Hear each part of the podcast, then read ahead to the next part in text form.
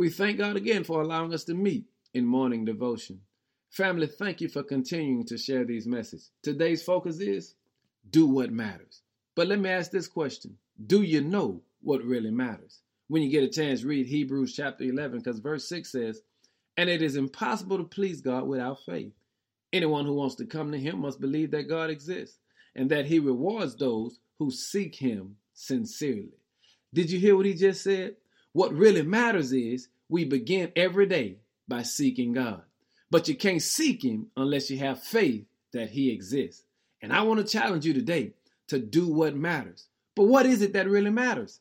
God allows us to know that what matters to Him is that we pay attention to the small things in life.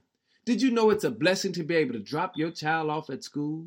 It's a blessing to be able to remind a loved one that you love them. It's a blessing to have a piece of job. It's a blessing to have a little money in your pocket. You have to recognize God says, when you seek me, I will let you understand the blessings in the small things in life. And I want to challenge you today to do what matters. And that is thank God for the small things in life, because when we appreciate the small things in life, we open the door for God to be able to give us the big things in life. And I challenge you today do what matters. And what matters is that we begin by seeking God, but you can only seek Him by faith. Do what matters. In Jesus' name, amen.